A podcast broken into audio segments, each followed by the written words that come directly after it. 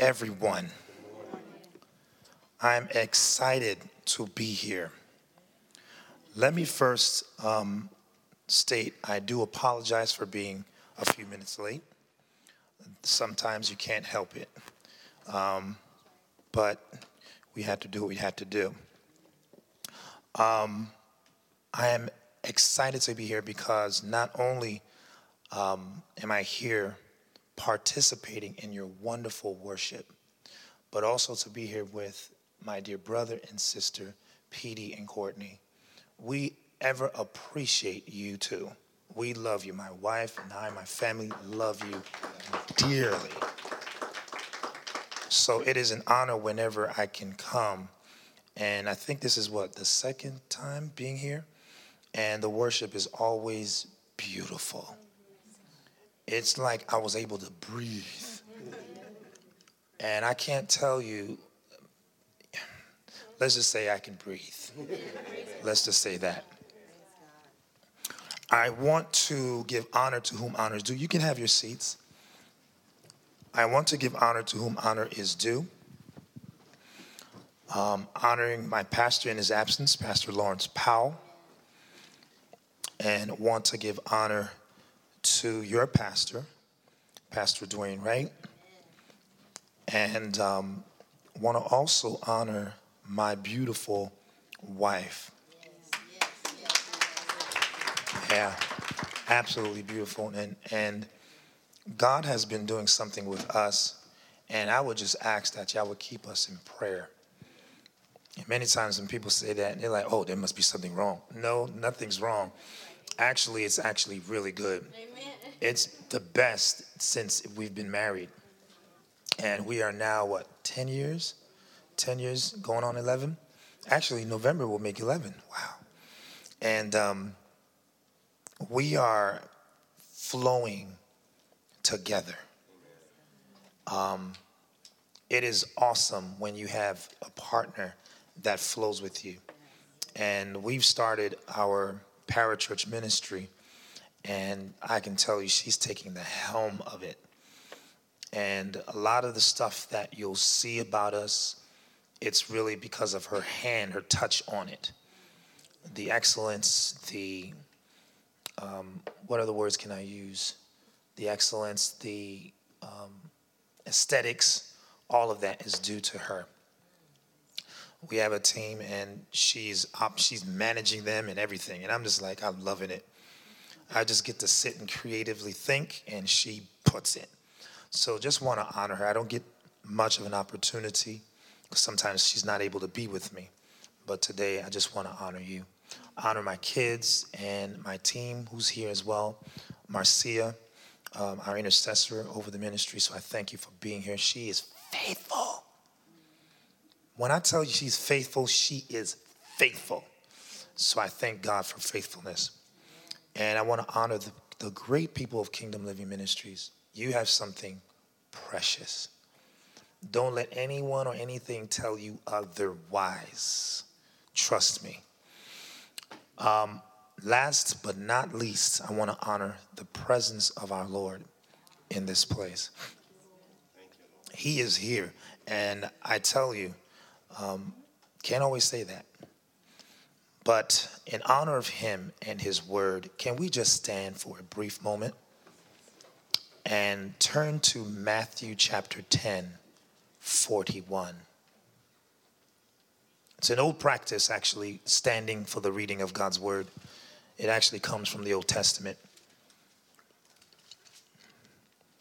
And um, if you have Matthew chapter 10, verse 41, say amen.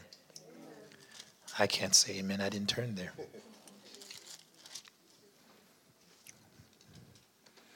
All right, I'm reading from the New King James Version.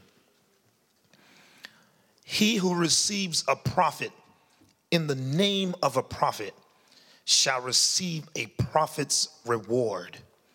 And he who receives a righteous man in the name of a righteous man shall receive a righteous man's reward.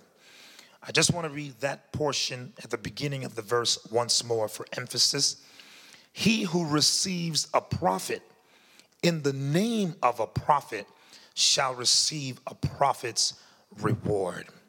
Amen to the reading of God's word. Amen. Father, we thank you. We honor you. We glorify you. We praise you. We can use so many words to simply express our gratitude for your presence in this place.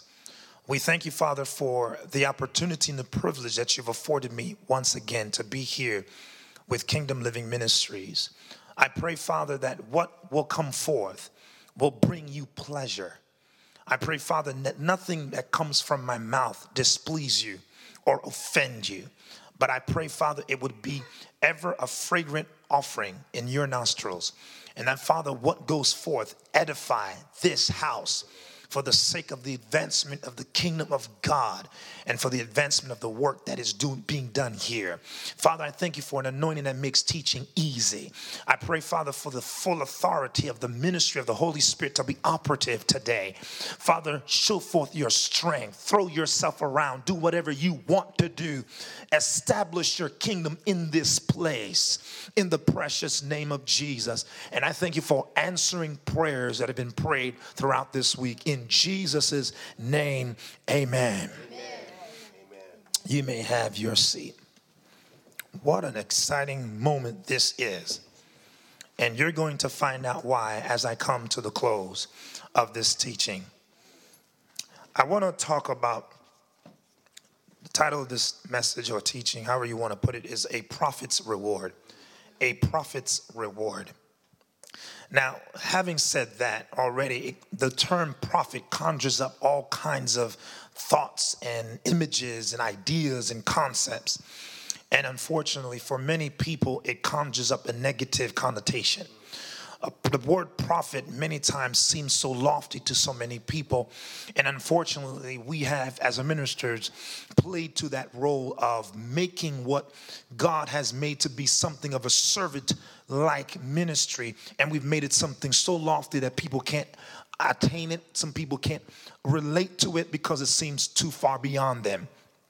But the reality, the prophetic ministry is nothing beyond what we may make it to be, though there is a glory upon it. There is a sacred weightiness to it. There is a um, a, a, a presence of God's authority upon it.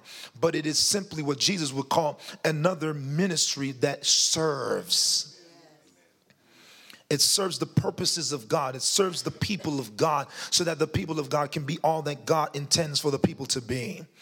And when we take prophetic ministry out of the confines of what God gives it in its parameters, then prophetic ministry becomes something other than it becomes occultic. It becomes diabolic, it becomes satanic, it becomes worldly, becomes culturally uh, um, uh, uh, received or, or, or, culturally laced with everything that the culture pr- produces. And, and that is probably part of the problem that we're facing in the church. So much of the world is in the church rather than the church being in the world.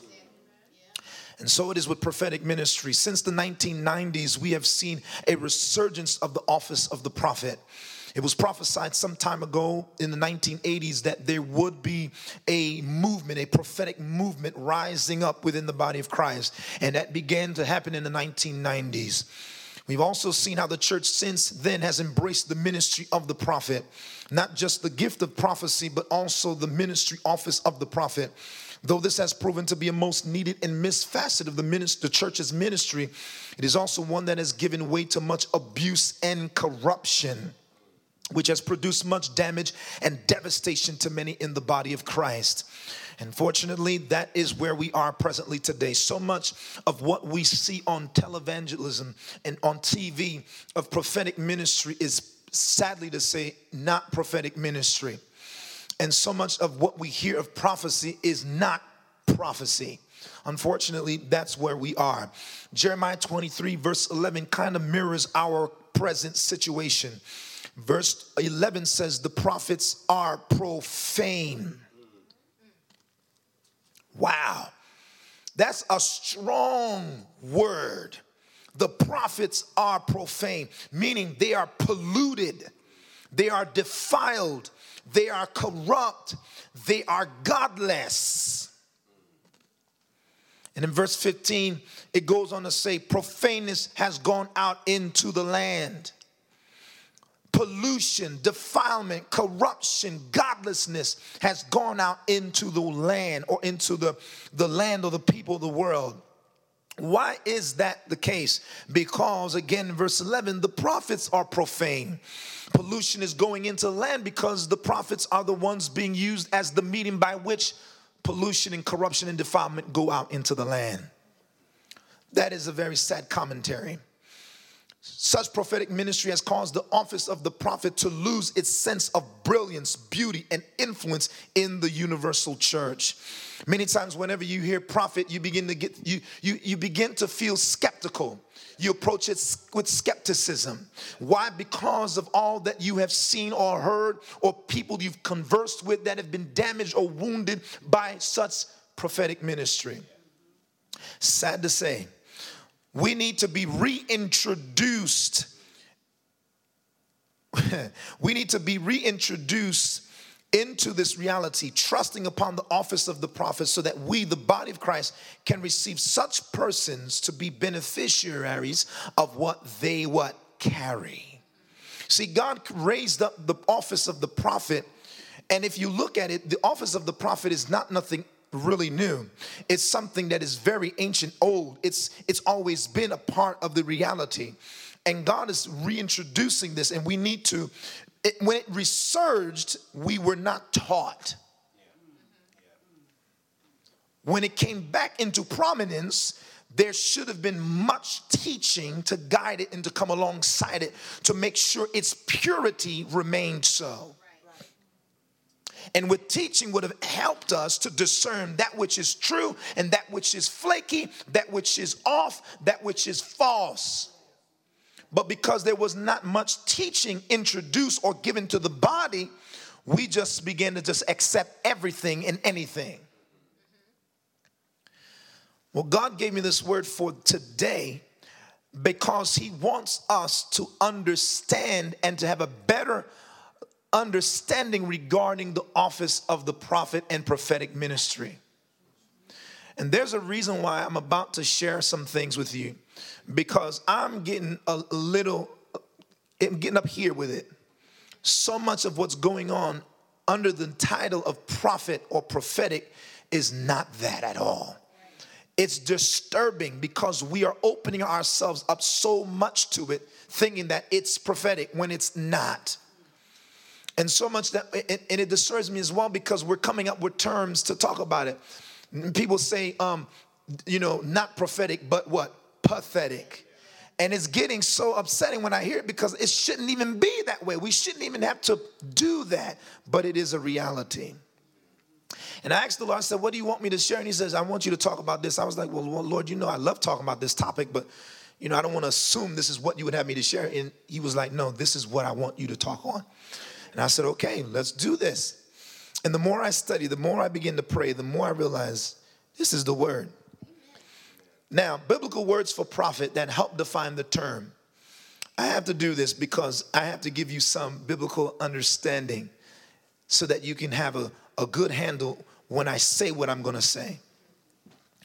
What is a prophet? There are three Hebrew words and one Greek word that gives us the meaning of prophet.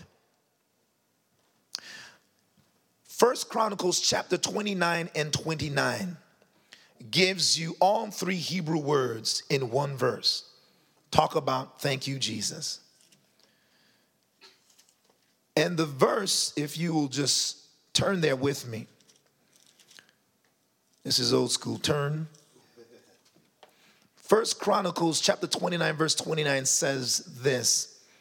Now the acts of King David, first and last, Indeed, they are written in the book of Samuel, the seer. That's the first one.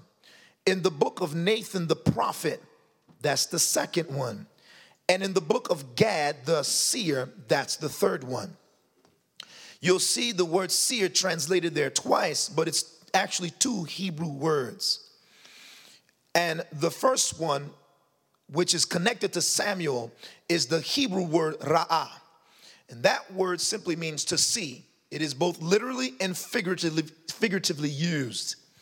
It has so many different usages in the Bible, and it is one of the predominant words for seer.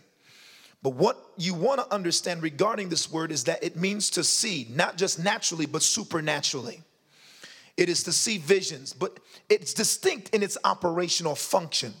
It's to see visions, and it can be the appearance of God to you. It can be visions that are literal or figurative or both. So, literal could be somebody appearing to you in a vision, supernatural. It could be an angel, it can be God, um, sometimes it can be even a demonic spirit. But also, figuratively used, it could be an image of a particular thing that is natural, but it's being presented to you supernaturally in the vision, and there is a meaning behind what you're seeing. Let's say I see a vision, which I've, which how God trained me in this was I would see a sword, and whenever I saw a sword, I knew what that meant. It was talking about the sword of the Spirit, which is what the Word of God. And so many times you would see a lion. Let's say you see a lion in a vision. That would not mean that you're seeing literally a lion. You're seeing what the lion represents, which is what? Boldness. The righteous are bold as what? A lion. So if you see different things, you begin to understand what you're seeing figuratively. So, to take for an example, I had a vision. I went to go preach um, at Pastor Mosley's Balm in PA and I went to do a school of evangelism there. The, uh, the morning of, the Lord, an angel came to me in a dream. That was not figurative, that was literal. The angel appeared to me and I saw him and it was, he was looking good. I was like, wow, very brilliant, strong, mighty. And what he did he hand to me? He handed me a chalice. And I was looking at it and I was like, okay, what does that mean? And then I heard the voice coming from, the voice of the Lord coming from behind him saying, Take, for this is my grace that I give them. I was like, wow. So I knew that morning through that teaching and that ministry to them that God was giving them grace for their evangelistic efforts. And they have since then grown evangelistically in their efforts individually and corporately. And so there are times both that was literal and figurative. And so we see that this word is very powerful. It also means to discern in visions, to make distinction in what you're seeing supernaturally. Sometimes people have visions and they think it's God, but in actuality, it's not God, it's a demon spirit. And you have to begin to grow up in faith to understand the difference between the two. The next Hebrew word is navi. Navi. It's a word that is predominantly used for prophet in, in, in, the Hebrew language. So whenever you see the term prophet, that's the word that you're seeing in the Hebrew tongue, navi.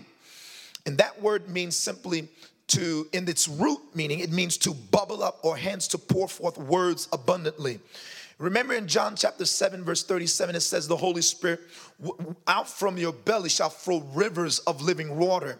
When you look at that word flow, it means to bubble up. So it is that relationship when a prophet begins to prophet, prophesy.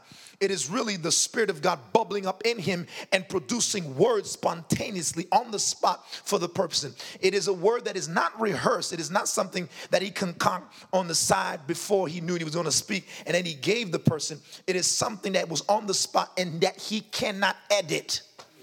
It is one of those times that is very uncomfortable when prophesying because you don't know what's coming out your mouth, but you're just speaking and you're like, oh God, I'm trusting you that what I'm saying is on point because I did not rehearse this. I don't know what's coming. It's just coming. And many times people think a prophet knows what they're going to say, they have no idea. They simply know, thus says the Lord. That's all I know, my, my beginner. And once I open my mouth, the word comes forth. And I am I am on the sidelines listening in what God is saying to you. It's one of the most exciting things as a prophet because I get to sit on the sideline and just listen.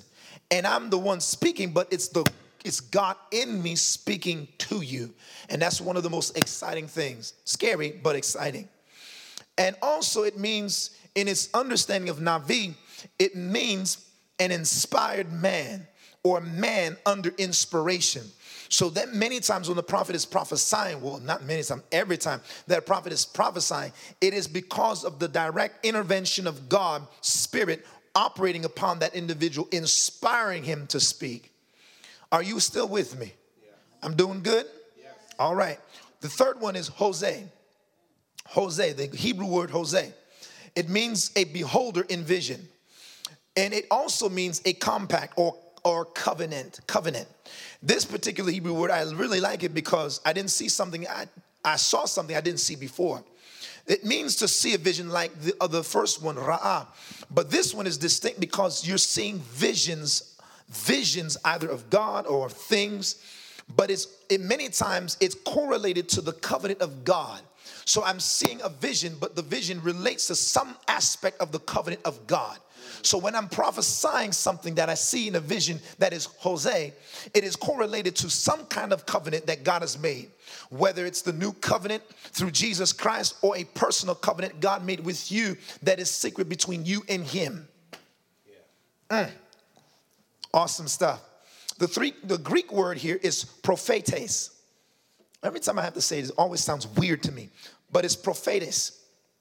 Now, this, when you break it up, is a compound Greek word, pro being before, and phates, which is the word which means to make known one's thoughts. Mm. To make known one's thoughts, to declare, to speak, to say, to tell.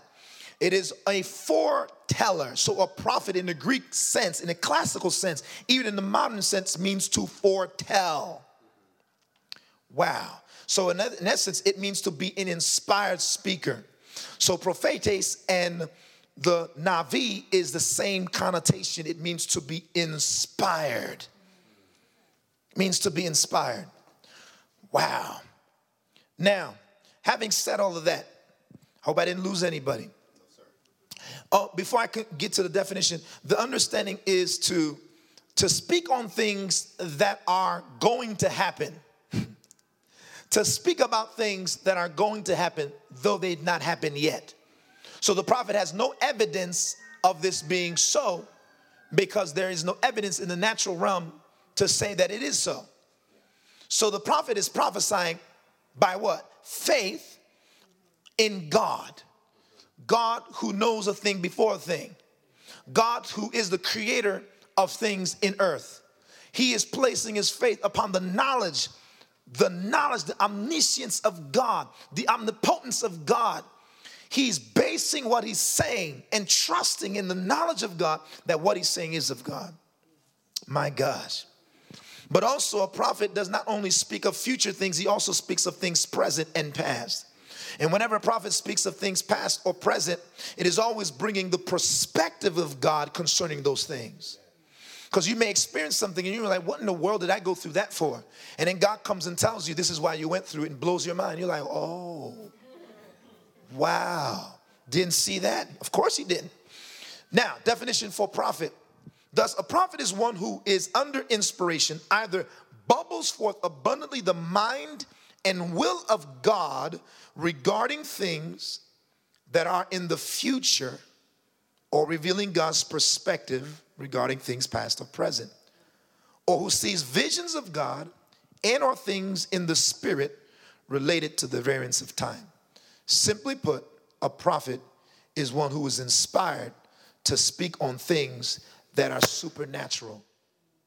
Inspired to speak on things that are supernatural. And those supernatural things impact the natural realm. That's why when a prophet speaks, you're like, I don't see, I don't see anything of what you're talking about. Give it time. Give it time. So many times people are like, I don't, what? I don't see that. I don't see it. I don't feel it. So I don't think it's true. Give it time. Because in the certainty of time, it will come to pass, and you'll be like, oh, MG. Now, I want to give you some descriptions of a prophet. I hope I'm doing okay on time. Descriptions of a prophet. And I'm coming from the Apostle Paul in the, in the book of, of Ephesians. The Apostle Paul in the epistle to the Ephesians describes what a prophet is, and I love it. Ephesians chapter 2, verse 20. Ephesians chapter 2, and I'm going to be just in the book of Ephesians for a good portion of this. Ephesians chapter 2, verse 20. Didn't realize this, but Paul does a good treatise on the prophetic office. And verse 20 says, having been built on the foundation of the apostles and prophets, Jesus Christ himself being the chief cornerstone. When it says prophets there, it's including both Old Testament and New Testament prophets. The church is founded upon the prophetic office of both old and new. Why? Because the new is built upon the old. So there's a continuity of this office, and the apostolic comes up into the new because Jesus establishes the apostolic office. And these two serve as the foundation layer for the church. But you have to understand, they have not the significance that they ought to have, devoid of the chief cornerstone himself, Jesus the Christ. In Matthew chapter 16, verse Matthew chapter 16, verse 16 through 18 reveals something more. Jesus having a conversation with his disciples and says, Who do men say that I am?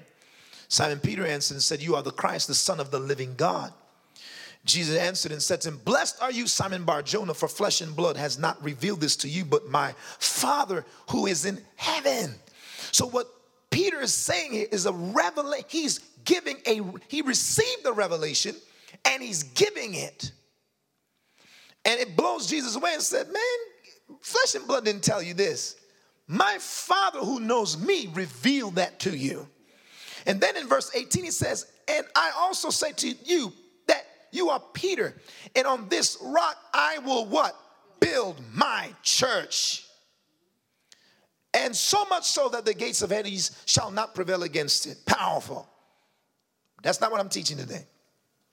The revelation of who Christ is, meaning his very nature, his very presence, and his work being the substitutionary work at the cross, past and present, meaning the present ministry of Jesus as our high priest. All of this serves as the chief cornerstone of the foundation. What was the chief cornerstone? The chief cornerstone served as the means by which the, the layer or the foundation would be find, will find its place.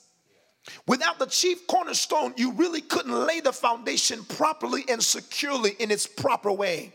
The chief cornerstone was primary of utmost importance. And so Jesus is primary and of utmost importance to the foundation of the church. If you take him out of the equation, you don't have the church. But then you see the apostolic ministry and, the prophetic ministry. They also are part of this layer. Why? Because they're connected to the revelator being Jesus. The revelation of who Jesus is serves as the means for the foundation being revelatory. Which leads us to the next one, which is Ephesians chapter 3 and 5. But before I continue, I want to say this that if you remove Christ, you don't have a foundation. You remove the apostolic ministry, you don't have a foundation. You remove the prophetic ministry, you don't have a sound foundation. And anytime you have something built that is not sound, it will fall and crumble under pressure.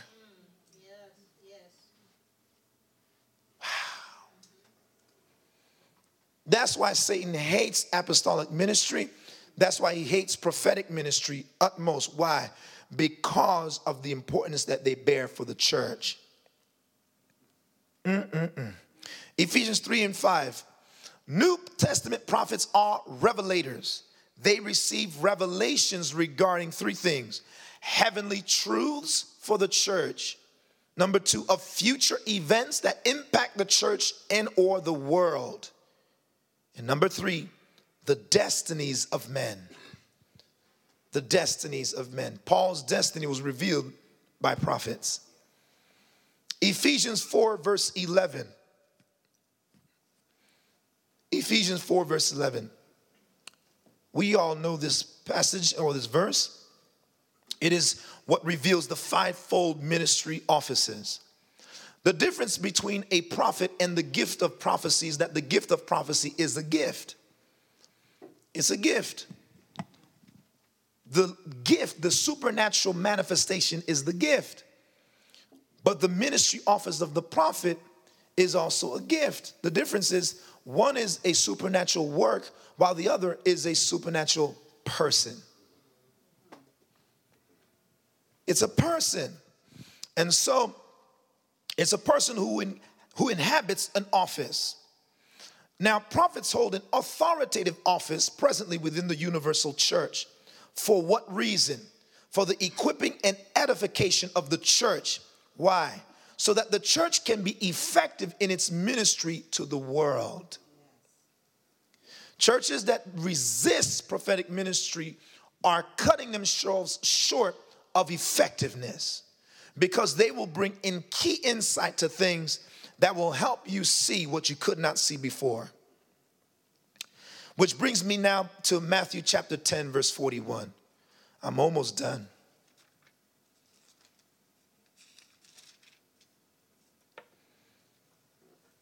Now, what I want to do with Matthew chapter 10, 41 is I want to read it in light of its Greek significance to bring out what it's actually saying. Matthew chapter 10, 41 reads again He who receives a prophet in the name of a prophet shall receive a prophet's reward. This verse can be problematic because it can lend to abuse. But I want to be very careful not to give off that kind of a mindset. And this is the reason why I say this because it says here in the Greek in the, in the Greek meaning he who receives means he who is hospitable to a prophet. He who is hospitable to a prophet. You get the understanding of how, who he receives by virtue of verses mm, verses 12 of chapter 10 of Matthew. It says, and when you go into a household or a house, greet it. And then he says, if the household is worthy, let your peace come upon it. But if it is not worthy, let your peace return to you. Verse 14 says, and whoever will not receive you, that's how you know it's worthy, because it receives you and hears your words. That's how you know if a household is worthy. Like if you come to my house, my wife will receive you. I'm treading dangerously, aren't I? Because because we've been having since we've purchased our home, beautiful home, that we've making a lot of modifications to. That's how beautiful it is. And truly, indeed, eh, she's doing a bang up job. I mean, it's it's turning out something beautiful. And since we've that we've had, we've been doing all this, we've purchased our house. We have people over more regular than we've ever had since we had an apartment. And when you come to our house, my wife will prepare a meal. Those you see already those who have been, they they know. I mean, the, the, the whole nine. And she'll serve you. And then she has sweets on the, on the sides, all different kinds of cakes and drinks. She makes her own punch. And everybody loves it. It's like, oh my gosh, what are you putting in this? And it's non alcoholic. Non alcoholic. And so it is wonderful. People leave full. I tell the babe, you're gonna put them to sleep and it's gonna be very difficult to teach afterwards. But it's because everything is so good. My coworkers can't wait till the 17th because they know what they're gonna receive. And so I say all of this because when you receive somebody, that's what it means to be hospitable to. To be hospitable to. And the verse continues to say, He who receives or is hospitable to a prophet in the name of a prophet. This is not just because I'm a prophet. I come here, I'm a prophet. Just because you say you're a prophet doesn't mean that you are. You can go around walking around say all day, I'm a prophet. I'm a prophet. Doc, I'm coming over, I'm a prophet. You want I want to prophesy to your church. Not happening. I don't know you. I've not tried what you're saying you possess? How do I know you fit the qualifications of said office? How do I know that you operate within the parameters given by Scripture? I don't know you, therefore, you have no access. Denied. And you have to be that way. Don't open your heart or your ministry to just anybody. Now, this is to mean that is due to him holding the office of a prophet and everything that office bears. Everything that that office bears. Everything that that office bears. A prophet is not just a person walking around with a title, he inhabits an office, he has authority to function in said way on behalf of Christ, who is the prophet. He represents Jesus the Christ. He represents the kingdom of God. His office bears everything that you need to resist a prophet. You are denying yourself the provisions he has for your welfare.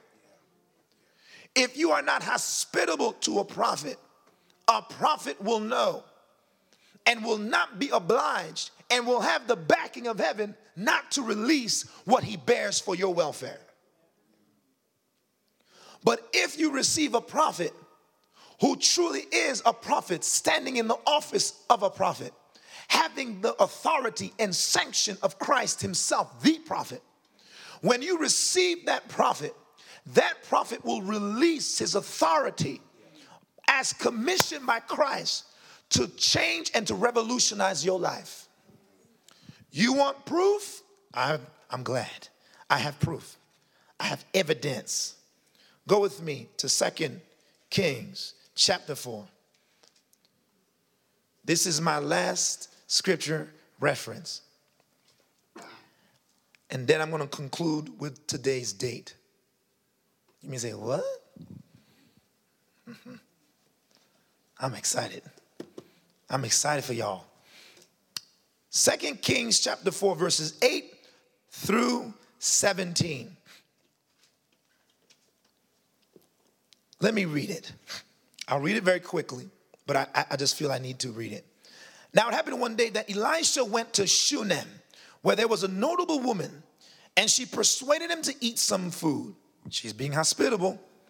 So it was, as often as he passed, as often as he passed, so periodically he would come to that area. And whenever he would come there, she would what? Receive him. She would be hospitable to him. He would turn in there to eat some food. And she said to her husband, Look now, I know that this is a holy man of God who passes by us regularly. Please let us make a small upper room on the wall and let us put a bed for him there, and a table and a chair and a lampstand. So it will be whenever he comes to us, he can turn in there. Wow. Wow, I mean, the great lengths she's extending herself. She went even to her husband to ask permission. Can we do this? Let's do this. And he obliged, and they built him a room, fully furnished, a bed so he can rest.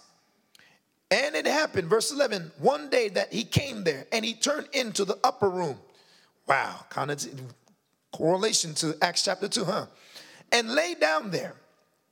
Then he said to Gehazi, his servant, Call this Shunammite woman. When he had called her, he stood before him. She stood before him, I'm sorry.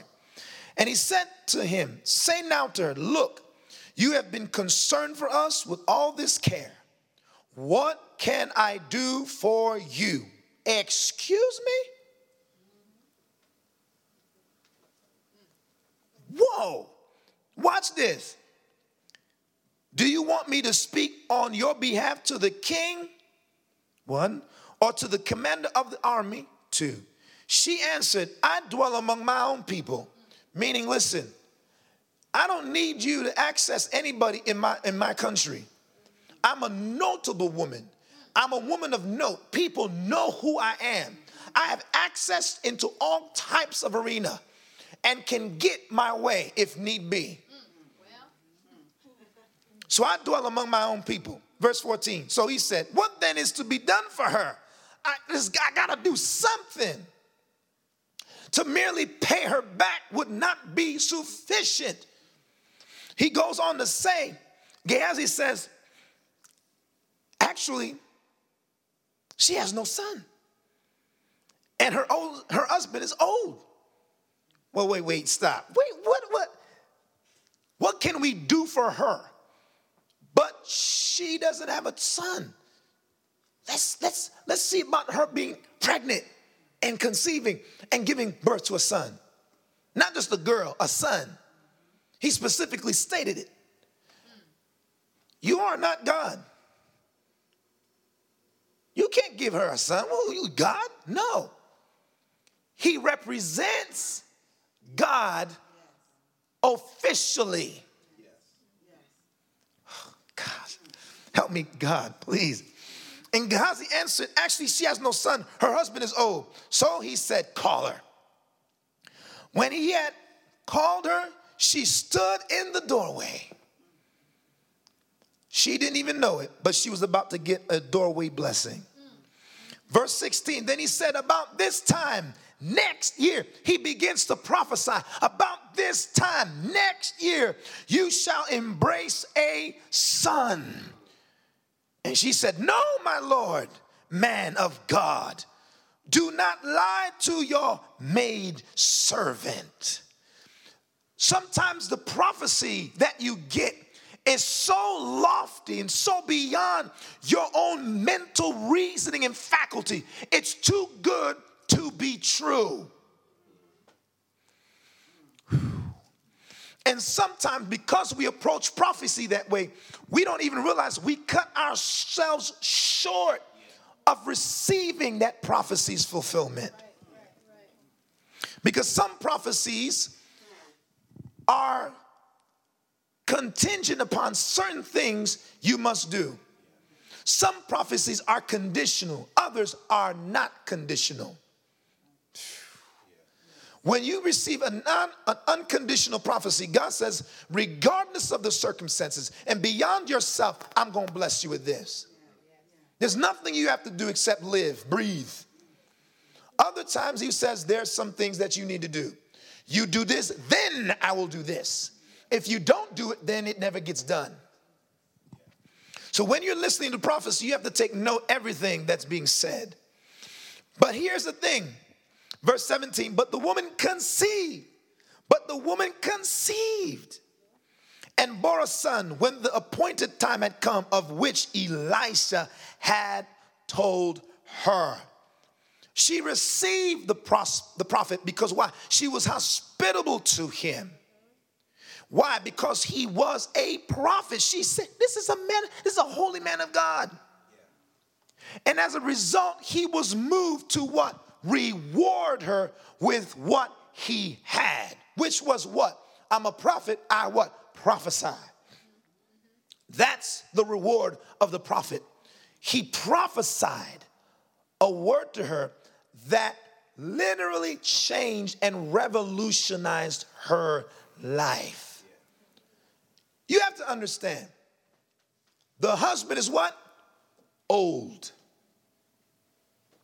The husband is what? Old. She's gonna out, most likely outlive him. She has no what? Son. That means there will be no one to what? Take care of her when she gets old. She will become what? A widow.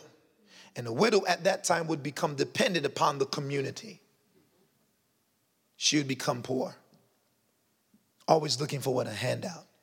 But if she has a son, he'd grow up to care for her when she's old. So God, that's why he said she has no son. He didn't say she has no daughter or doesn't have a son. Community wise, she would become a widow. She would be poor, but with a son. Wow, what a blessing. So that's why she was like, This is too good to be true. To, to have a child, to have a girl is, whoa, that's, that's lofty. But you're telling me to have a son that's even beyond what I could have thought. And God says, that's what's going to happen. And it happened. I want you to understand something. And this is where I close. September 4, 2016. I love numbers. Numerology is something powerful in the Bible. We schedule, well, you asked me to come September 11th. Every time I think of September 11th, I think of the Twin Towers collapsing. But God had it set that it would not be that date, but it would be today. And I was kind of like, wait, I need another week. but I was so glad that I'd been preparing and praying and believing God. But sure enough, I was like, mm, Lord, help. Help, use me, Lord, use me, please. But PD was like, Courtney said, just ask. You never know. And I also knew she was not going to be here next week. And so when he asked, I said, sure, let's do it. Unbeknownst to me, September 4th, 2016. Because the Lord gave me something, but I didn't realize it was connected to this. And then last night, he said, That's the end. That's the final piece to this thing. Notice I'm taking my time because I'm building what? Excitement, momentum, expectation. Now you're wondering, what in the world does he have to say? well, I'm glad you asked. I hope you're thirsty in your spirit. The number nine means what? How many months does it take for a woman to carry a child? It takes nine months. So the number nine means birth. Birth. Or, in other words, something coming from the unseen realm into the seen realm called what? Manifestation. Birth. Number four. So we're in the ninth month, the month of birthing. Number four. Number four means what? Testing, trial, tribulation. Also, what? Travail. Whoo. All right, here's the last one 16.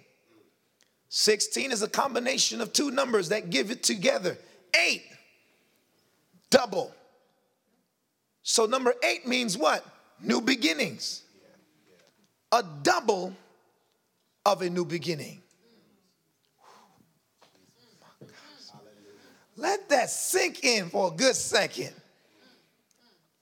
Then I thought about this double. God gave me two references Genesis, Genesis, Genesis chapter 41, verse 32. In part, it says, repeat it twice because the, this thing, this dream you had is established, established, established by God. Meaning, what God establishes, it cannot be reversed. Once I establish this thing, it's done. No one can come beyond behind me to reverse, to change, to annul, to destroy what I establish. It is fixed. It is done. Then in Second Chronicles 20, verse 20 says, Believe in the Lord your God, and you shall be what? Established. You shall be immovable. Believe his prophets, and you shall prosper. And God has taught me what the word prosper means. It means to overcome obstacles and to conquer what? Challenges. When God blesses you to prosper, people always think it's money. Well, when God blesses you to prosper, it will ultimately lead to money, to wealth and possessions, but it is primarily the ability by which God gives you to overcome obstacles that you could not overcome before and to conquer challenges that were conquering you. Lord. Mm, mm, mm, you out there trying to find the job. You're doing everything you know to do to get a job, and it just seems nothing seems to be opening. But when God begins to bless you, when He blesses you, there is not a challenge nor an obstacle that can stand in your way. The door he opens, no man can shut.